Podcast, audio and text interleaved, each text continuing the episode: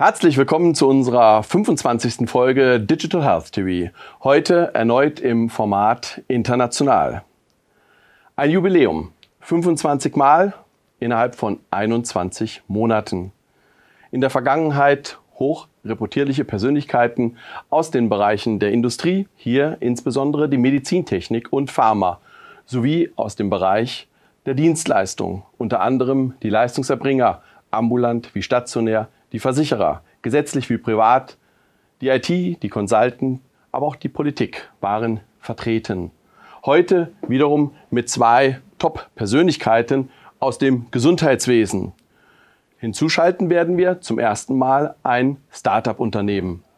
Seien Sie gespannt und bleiben Sie dabei. Mein erster Talkgast am heutigen Abend ist Dr. Enrico Pöschmann. Er ist Gründer und Chefarzt des Hernienzentrums Schweiz. Ein breites Behandlungsspektrum sowie hochmoderne Operationstechniken haben dazu geführt, dass dieses einen internationalen Ruf in der Dachregion, sprich Deutschland, Österreich und Schweiz hat. Herzlich willkommen, Herr Dr. Pöschmann. Herzlichen Dank. Mein zweiter Gast am heutigen Abend ist Dr. Timothy Mende. Er ist Mediziner und hat bereits vielfältige Erfahrungen im stationären Bereich und kennengelernt, was es bedeutet, wenn organisatorische Hürden es nicht 100% ermöglichen, den Patienten so zu behandeln, wie es dem ärztlichen Goldstandard gebietet. Herzlich willkommen, Herr Dr. Mende. Vielen Dank, dass ich da sein darf. Gerne. Mein dritter Talkgast am heutigen Abend ist Jens-Florian Krieg. Er ist CFO und COO der Emperra. Wir werden ihn nachher per Videoschalte zu uns holen. Er hat ausgewiesene Reputation in den Bereichen Finanzen, Management und Geschäftsfeld Entwicklung. Hier im Studio vertreten zwei Mediziner. Die Digitalisierung erfasst sämtliche Lebensbereiche. Herr Dr. Pöschmann, Sie im Hernienzentrum beschäftigen sich unter anderem mit Brüchen in der Leistenregion oder in der Bauchregion. Inwiefern spielt die Digitalisierung für Sie eine essentielle Rolle? Digitalisierung ist immer wichtiger für uns, um den immer höheren Ansprechen der Patienten, aber auch natürlich den Qualitätsstandards, die gesetzt werden, gerecht zu werden. Wir bemühen uns, schnell auf die Belange der Patienten einzugehen. Die Leistenbrüche, die Brüche der Bauchregion, das sind alles in allem die häufigsten Operationen weltweit.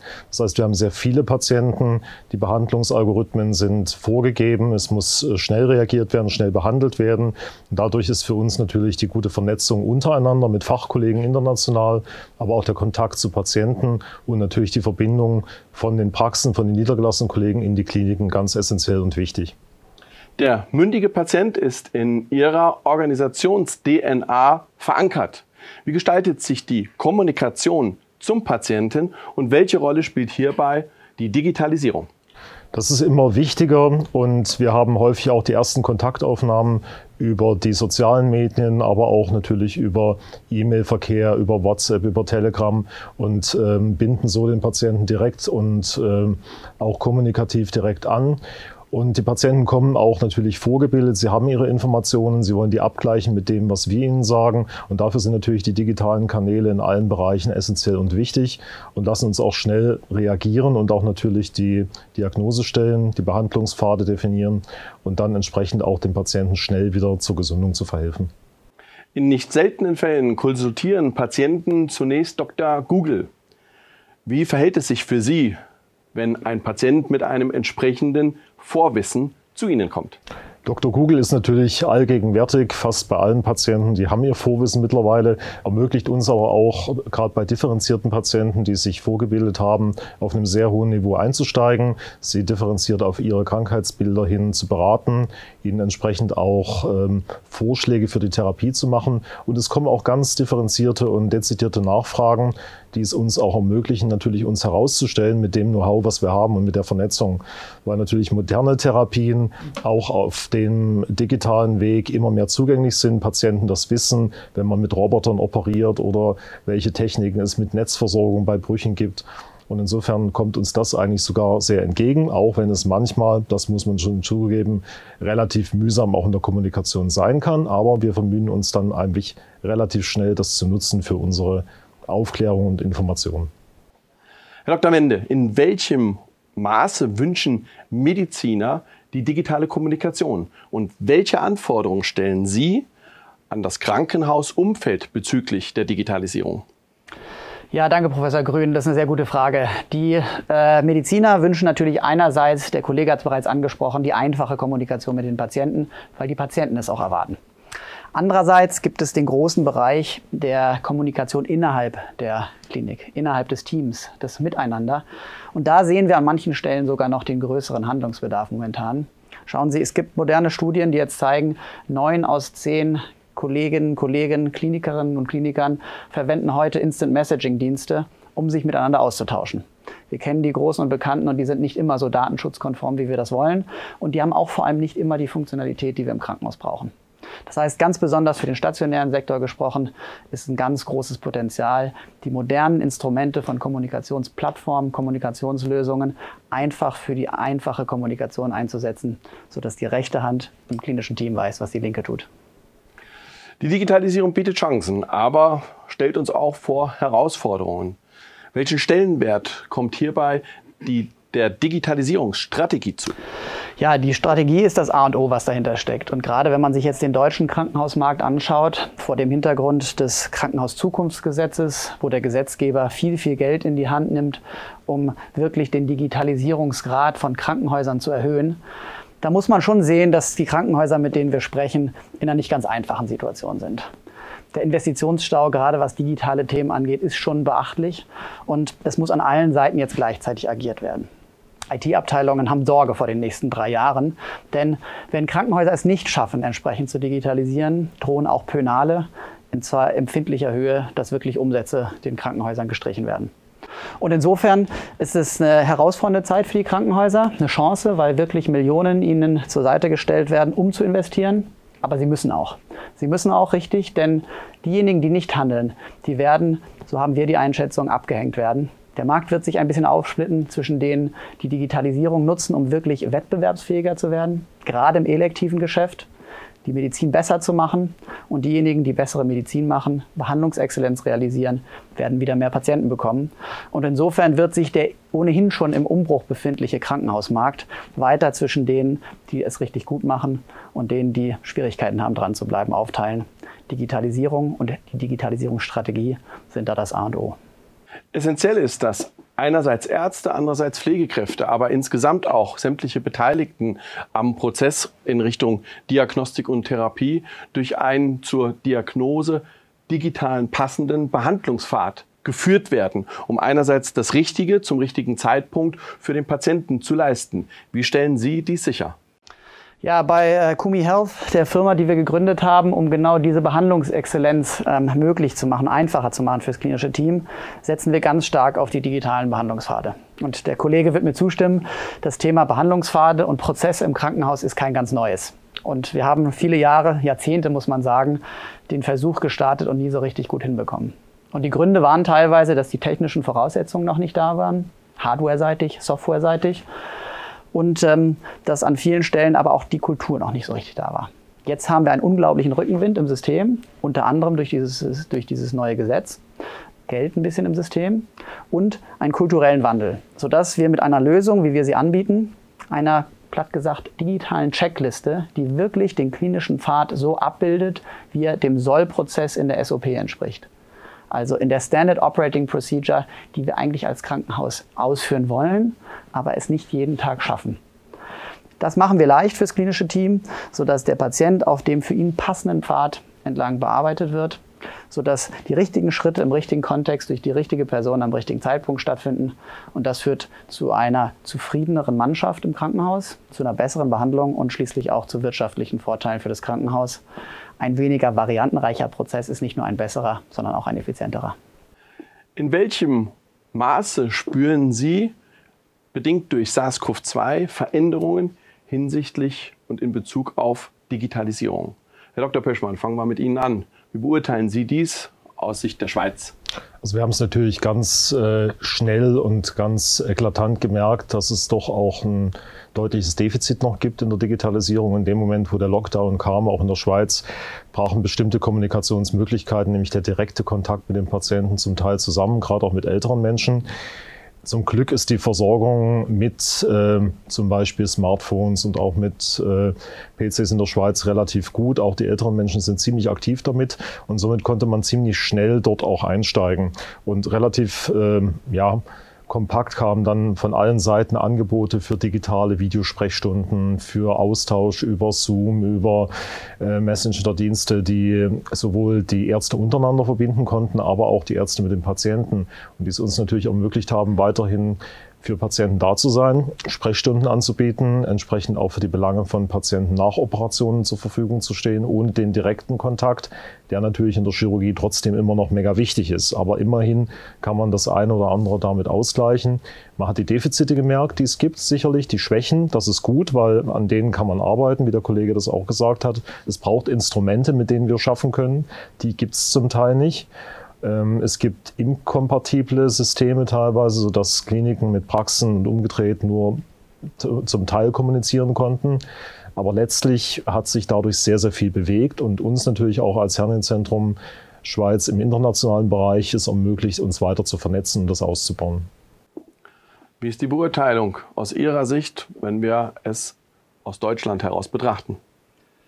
Ja, da hat sich schon viel verändert in diesen 18 Monaten. Und ich glaube, die stärkste Veränderung, ich hatte es eben schon mal angedeutet, ist vor allem eine kulturelle. Ja, es sind manche Technologien ins Krankenhaus von heute auf morgen einmarschiert, die jetzt auch nicht mehr wegzudenken sind. Videotelefonie, Videosprechstunden, manche Instrumente, so Lösungen wie Microsoft Teams als Chat-Klienten, die an mancher Stelle verwendet werden. Da musste schon vorher ganz schön lange diskutiert werden, bis irgendjemand bereit war, mal sich ein solches Gerät hinzustellen. Und wir kranken immer noch an manchen der kleinen Kinderkrankheiten da, dass dann nur ein Laptop ist, der dann eine Kamera hat und den hat dann gerade der Chefarzt, wenn eigentlich der IT-Chef ihn haben sollte. Also da gibt es auch nicht an allen Stellen jetzt Vollgas, aber es gibt einen kulturellen Wandel. Und vielleicht noch weiter, als dass manche Technologien heute einfach da sind und zum Standard gehören und ergänzt werden jetzt in den nächsten Jahren, dadurch, dass wir uns vielleicht an vielen Stellen wieder sehen können, aber es so ein bisschen als Ping-Pong-Spiel zwischen digital und analog vor Ort machen. Ich glaube, das Wichtigste ist auch noch, dass neben dem kulturellen Verständnis ist, dass die Industrie verstanden hat, also Krankenhäuser, wenn ich für die sprechen darf, dass der Wandel hin zu einer digitaleren Medizin jetzt unausweichlich ist. Es ist nicht mehr verhandelbar. Nein, das Internet wird nicht wieder abgestellt in 1, 2 Jahren. Der Wandel ist im vollen Gange und wenn wir es nicht von innen heraus jetzt machen und gehen diesen Weg, und an vielen Stellen sind das Change-Prozesse, an vielen Stellen sind das schmerzhafte Prozesse, aber wenn wir sie jetzt nicht gehen, dann haben wir verstanden, dann werden andere uns dort überholen, denn außenrum passiert unglaublich viel, auch eben jetzt durch diese Pandemiezeit. Das heißt, wir haben es verstanden in der Industrie des Gesundheitswesens, dass wir weit hinten sind, was Digitalisierung angeht und dass es nur einen Weg gibt nach vorne. Und dass es gilt, die Ärmel hochzukrempeln. Und da spüre ich schon einen positiven Spirit. Das war die Pandemie. Lassen Sie uns zu unserem dritten Talkgast kommen, den wir gerne an dieser Stelle willkommen heißen. Herr Krieg, herzlich willkommen in unserer Sendung. Sie beschäftigen sich seitens Ihres Unternehmens Emperra mit dem digitalen Diabetesmanagement. Was genau können wir uns darunter vorstellen? Diabetes ist eine sehr datengetriebene Krankheit. Das bedeutet, dass der Patient, aber auch der Arzt eine umfangreiche und im Idealfall lückenlose Dokumentation der Behandlungsdurchführung benötigt, um den Patienten effektiv therapieren zu können. Wir als eSysta haben dabei die Diabetesbehandlung digitalisiert. Das bedeutet, dass auf der einen Seite Blutzuckermesswerte und indizierte Insulineinheiten automatisch erhoben werden, diese Daten prozessiert und ausgewertet werden und dem Patienten, aber auch dem Arzt im Behandlungsprozess zur Verfügung gestellt werden. Die eSysta-App bei der ganzen Sache unterstützt den Patienten in seinem Selbstmanagement, indem sie basierend auf den Echtdaten des Patienten ihm mit nützlichen Hinweisen bei der Selbsttherapie, die der Arzt ihm auferlegt hat, entsprechend unterstützt. Ihre App ist vom Bundesinstitut für Arzneimittel und Medizinprodukte als DIGA zugelassen, sprich digitale Gesundheitsanwendung. Welchen Nutzen stiftet diese dem Patienten? Ja, das stimmt. eSysta wurde Anfang dieser Woche als DIGA entsprechend gelistet. Wir sind sehr stolz, diesen Meilenstein erreicht zu haben und ich danke dem gesamten Emperra-Team dafür. Was bedeutet das? In der Vergangenheit wurden vor allem Hardware-Produkte wiedererstattet, wie zum Beispiel der eSysta Insulinpen oder das eSysta Blutzuckermessgerät. Dies gilt nun auch für die digitalen Komponenten des eSysta-Systems. Die eSysta DIGA besteht dabei aus dem patientenfokussierten App und der arztfokussierten Portal. Und wir wurden vom BfArM auf Herz und auf Nieren geprüft und haben es jetzt final geschafft, dort aufgenommen zu werden. Wir sind damit die erste Diabetes-App im Verzeichnis, was uns sehr, sehr stolz macht. Und ein Patient kann nicht nur Applikationshilfen verordnet bekommen, sondern auch diese App auf Rezept, die ihm wirklich in seinem täglichen Management mit Diabetes weiterhelfen kann. Kann man festhalten, Ihre App ersetzt nicht den Mediziner, sondern sie unterstützt ihn und schafft somit die Möglichkeit einer nachhaltig verbesserten metabolischen Lebenssituation des Patienten. Das ist richtig und wir möchten gerne festhalten, dass wir mit der eSysta DIGA keinen etablierten Therapieprozess ersetzen wollen, sondern lediglich diesen Prozess wirksam unterstützen wollen. Ein Arzt kann, auch wenn er es möchte, nicht jeden Tag bei seinem Patienten sein. Eine App wiederum kann das und damit bringen wir den Patienten und den Arzt viel dichter zusammen.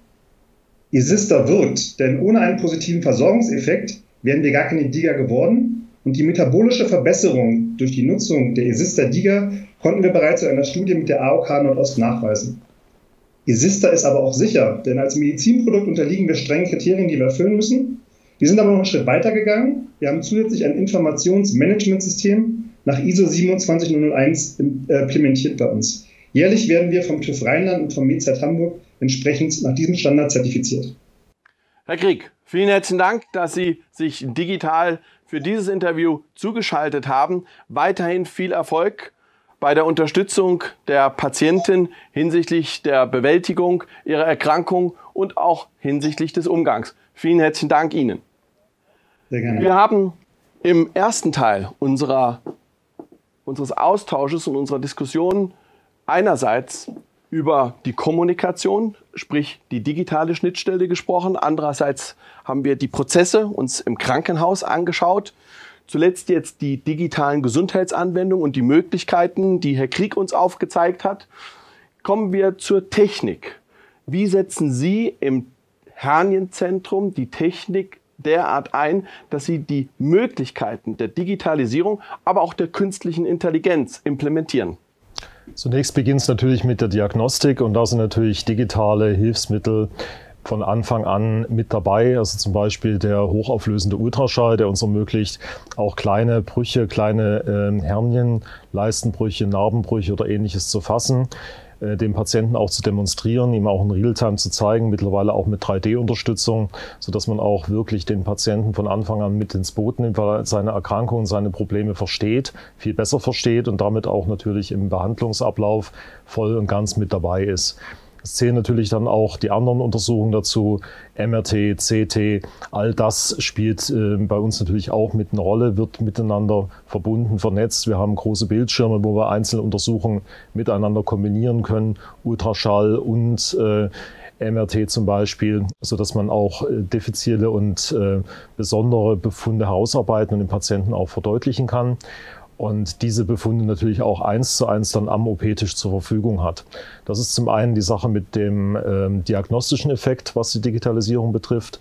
Und dann haben wir natürlich in der Anwendung beider Operationen, wir haben hochauflösende Kamerasysteme, mittlerweile 8K-Kamerasysteme, mit denen wir ausgezeichnet operieren können mit Top-Auflösung.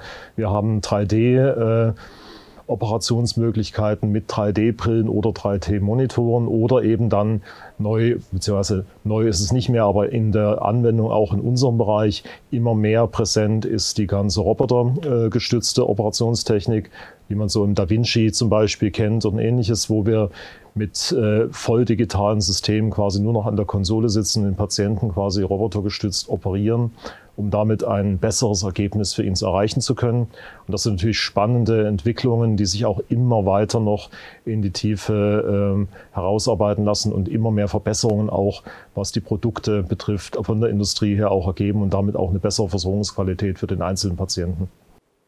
Die Medizin entwickelt sich stets weiter. Man sagt so ab 2025, ab 2023 sagen manche, alle 3 bis 6 Monate verdoppelt sich das Wissen. Wie schaffen Sie es und wie stellen Sie sicher, einen möglichst hohen Qualitätsstandard zu gewährleisten und andererseits auch die internationale Fachexpertise zu implementieren. Bei uns ist natürlich Fortbildung, Weiterbildung und Vernetzung mit anderen Kollegen auf der ganzen Welt ganz essentiell. Man hat das jetzt gesehen in der Pandemie. Das hat dann natürlich dann aufgrund der Situation, dass man nicht mehr zu Kongressen reisen konnte, ein bisschen zurückgeworfen kurzfristig. Man hat sich jetzt neu eingestellt. Wir haben uns jetzt digital vernetzt, immer mehr. Wir waren im Vorfeld schon im Hernienzentrum immer mit Kollegen, auch in den verschiedenen Kantonen und Standorten, auch international verbunden. Haben uns ausgetauscht über einzelne Diagnosen, Behandlungsschemata. Wir haben die Bilder austauschen können. Man kann mit Amerika, mit Kanada, mit verschiedenen Kollegen einfach ganz schnell und unproblematisch Datensätze austauschen, sich zu bestimmten Prozessen auch mit den Ablaufpfaden von einzelnen Behandlungen entsprechend ergänzen und das Know-how von den anderen auch mitnehmen für seine eigenen Patienten, was auch gefordert ist. Wir sind ja ein zertifiziertes Kompetenzzentrum für Hernienchirurgie. Das heißt, bei uns ist auch eine ganz wichtige Bedingung, der Austausch mit den einzelnen dort involvierten Kollegen, dass die einzelnen Fälle untereinander besprochen werden, gemeinsam die Ablaufpfade festgelegt, definiert werden, aber auch dann gemeinsam behandelt, operiert und nachgesorgt wird. Ablaufpfade, Behandlungspfade, Herr Dr. Mende, das lässt mich zu Ihnen kommen. Denen kommt ja eine ganz besondere nachhaltige Bedeutung zu. Wie schaffen Sie es bei Ihrem gefüllten Rucksack, denn Sie haben ja eine ganze Bibliothek davon, diese passgenau auf die krankenhausindividuellen Prozesse aufzusetzen? Ja, das Anpassen an die individuellen organisatorischen Strukturen vor allem und an manchen Stellen auch an die klinische Sicht eines Chefarztes, einer Chefärztin. Ist eine große Herausforderung in der Vergangenheit gewesen und Digitalisierung macht das leichter. Das heißt, inzwischen ist es möglich, mit unserem Produkt beispielsweise gleichzeitig eine Art Blueprint-Ansatz zu fahren, wo man sagt, so ist der Standard, wie man strukturell miteinander arbeitet, sodass man jeder Bescheid weiß, wer wann was tut. Und das sind die Pfadinhalte, die wir da reingeben. Und wir bringen diese Pfade mit. Wir haben die letzten Jahre mit einem medizinischen Team viel Kraft und Zeit da reingesteckt, uns die besten SOPs aus den besten Kliniken anzuschauen, diese anzupassen in eine linearisierte Struktur, sodass nicht unendlich viele Seiten an Papier da sind, die dann keiner dann tatsächlich in den Arbeitsalltag als junge Assistenzärztin, als junger Assistenzarzt beim Patienten ankommen lassen kann. Nein, es muss wirklich abarbeitbar sein, sodass transparent und nachvollziehbar ist. Und deswegen haben wir diese Standardspfade gebaut, kann man fast sagen. Wir bringen die mit, die sind sehr umfangreich. Man kann die hier sehen, das ist so das Beispiel, was wir allein für die Viszeralchirurgie, also das Fach vom ärztlichen Kollegen, gemacht haben. Gefühlt weit über 100 Seiten. Wie schaut es denn aus? Gibt es das auch in digitaler Form? Das ist ja genau das Geheimnis. Krankenhäuser haben unendlich viele SOPs heute schon. Chefärzte sagen uns, und wenn sie mit ihrem Kaufmann und ihrem ITler sprechen, das ganze Intranet ist voll von SOPs, aber keiner nutzt sie. Hilf mir.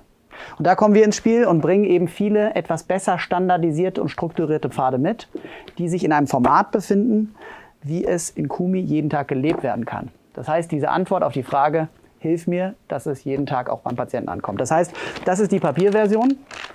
Die kippen wir dann, nachdem sie angepasst werden an die lokalen organisatorischen Bedingungen des Krankenhauses, der Fachabteilung, in dem Fall Chirurgie, in die Plattform rein. Und dann kann ab dem nächsten Tag jede Assistenzärztin, jeder Assistenzarzt genau diesem Standard entsprechend auf dem iPad, am PC, auf der großen Leinwand, genau nach diesem Standard leben, nachvollziehbar, transparent, auswertbar. Und das ist der große Unterschied zu dem Papier im Leitsordner, wie er heute da ist. Kann Ihre App an die gängigen KISS-Systeme, also an die Krankenhausinformationssysteme mittels Standard Operating Procedure angedockt werden? Ja, das ist ganz wichtig. Also ohne dass eine sinnvolle Integration von IT-Lösungen im Krankenhaus heute stattfindet, braucht man dann nicht mehr antreten. Und das hat viele Gründe. Datenaustausch hatten wir schon drüber gesprochen, ist unheimlich wichtig. Akzeptanz beim Nutzer ist unheimlich wichtig. Kein junger Assistenzarzt wird es einsehen, warum er jetzt im 5. System den Namen des Patienten erfassen muss. Vielleicht aber noch wichtiger ist es, die Datenqualität hochzuhalten. Sie werden verstehen, dass wenn im einen System man eine Ute Müller mit UE und einmal mit Ü schreibt, dann ist es relativ schwer, später eindeutig die Daten zusammenzuführen. Nämlich, das ist ja eigentlich der große Schatz. Wenn wir plötzlich wissen, viel genauer entlang des Prozesses, was wir tun. Und wenn wir dann Daten zusammenführen können, können wir das mit Ergebnisqualität, mit dem, was hier am Ende rauskommt, verbinden. Und dann kommen wir in kontinuierliche Lernschleifen rein. Die Basis dafür ist, dass wir über den gleichen Patienten sprechen. Das geht nur mit einer sinnvollen, standardbasierten Integration in die Krankenhausinformationssysteme. Und die machen wir immer. Ohne das fangen wir gar nicht an. Lassen Sie uns zu unserer Schlussrunde kommen. Herr Dr. Pöschmann, welches Erfolgsrezept steht hinter dem so renommierten Hernienzentrum Schweiz? Ich denke, es ist eine Kombination aus einem Herzblut von jedem Einzelnen, der dort mitarbeitet, fürs Wohl des Patienten natürlich und natürlich dem Wunsch, auch so als Center of Excellence im Rahmen unserer Kompetenzzertifizierung aufzutreten, für jeden Patienten die passende, wie man es so in der Hernienchirurgie sagt, den Tailored Approach zu finden, die passende maßgeschneiderte Therapie für ein Top-Outcome. Und weil es uns wichtig ist einfach, dass wir den Patienten ein schönes, gesundes Leben relativ schnell wieder ermöglichen, für ihn da sind, nicht nur vor und während der Operation, sondern auch danach verfügbar sind, wenn es Probleme gibt und als Ansprechpartner auch für die Zukunft zur Verfügung stehen können. Herr Dr. Mende, wagen Sie doch bitte mal einen Blick in die Zukunft. Wie wird die Krankenhauslandschaft aussehen bzw. wie wird sich verändert haben, wenn, sagen wir mal, wesentliche Teile des Krankenhauszukunftsgesetzes umgesetzt sind? Ja, da werden ganz spannende Dinge jetzt passieren. Ich hatte es vorhin schon angesprochen, es wird ein bisschen eine Auffächerung geben zwischen denen, die als die besten Krankenhäuser voranmarschieren und denen, die Schwierigkeiten haben, überhaupt ihre Hausaufgaben zu machen. Diejenigen, die voranmarschieren, die werden auf vielen Ebenen ihre Behandlungsqualität auf ein neues Niveau in der Breite ändern. An einzelnen Tagen sind wir in allen Krankenhäusern richtig gut, wenn wir fokussiert sind. Aber 365 Tage im Jahr, 24/7, ob ich gerade Dienst habe oder der Kollege, dieses hohe Niveau an den Tag zu bringen, sodass wir in einem höheren Maß das Leistungsversprechen, was wir unseren Patienten geben, auch wirklich einlösen können. Das ist der Bereich, in dem manche Krankenhäuser in eine neue Dimension vorstoßen, da bin ich ganz sicher. Eine Hilfe können wir dabei sein, mit einer Plattform, die eben klinische Kollaboration, klinische Zusammenarbeit entlang von Standardpfaden möglich macht. Manche nennen das dann Entscheidungsunterstützungssysteme, wofür wir auch im Rahmen des Krankenhauszukunftsgesetzes gefördert werden. Ich will gar nicht so weit gehen. Ich will einfach sagen, man braucht Systeme auf Technologie basierend, die die klinischen Teams befähigen, die die klinischen Teams mitnehmen, die die klinischen Teams in die Lage versetzen, all die wunderbaren Sachen, die jetzt noch mit der digitalen Medizin kommen werden. Und da kommt ja noch viel mehr, Mustererkennung, Artificial Intelligence, viele Sachen tatsächlich in den Arbeitsalltag reinzubekommen. Denn wir sind manchmal noch mit dem Faxgerät gesegnet und wir rufen uns viel zu. Und das kann man besser machen. Die Krankenhäuser, die sich auf diesen Weg gehen, die auf solche Infrastrukturen wie unsere setzen, die werden eine neue Art der Medizin machen können und das jeden Tag. Herr Dr. Pöschmann, Herr Dr. Mende, Herr Krieg, vielen Dank an die Talkgäste unserer heutigen 25. Sendung Digital Health TV. Ich hoffe und denke, wir konnten Ihnen wieder interessante Einblicke in die Digitalisierung geben. Bleiben Sie gesund und schalten Sie auch beim nächsten Mal wieder ein, wenn es heißt Digital Health TV, produced by www.bgm.ag. Ihr Andreas Helmut Grün.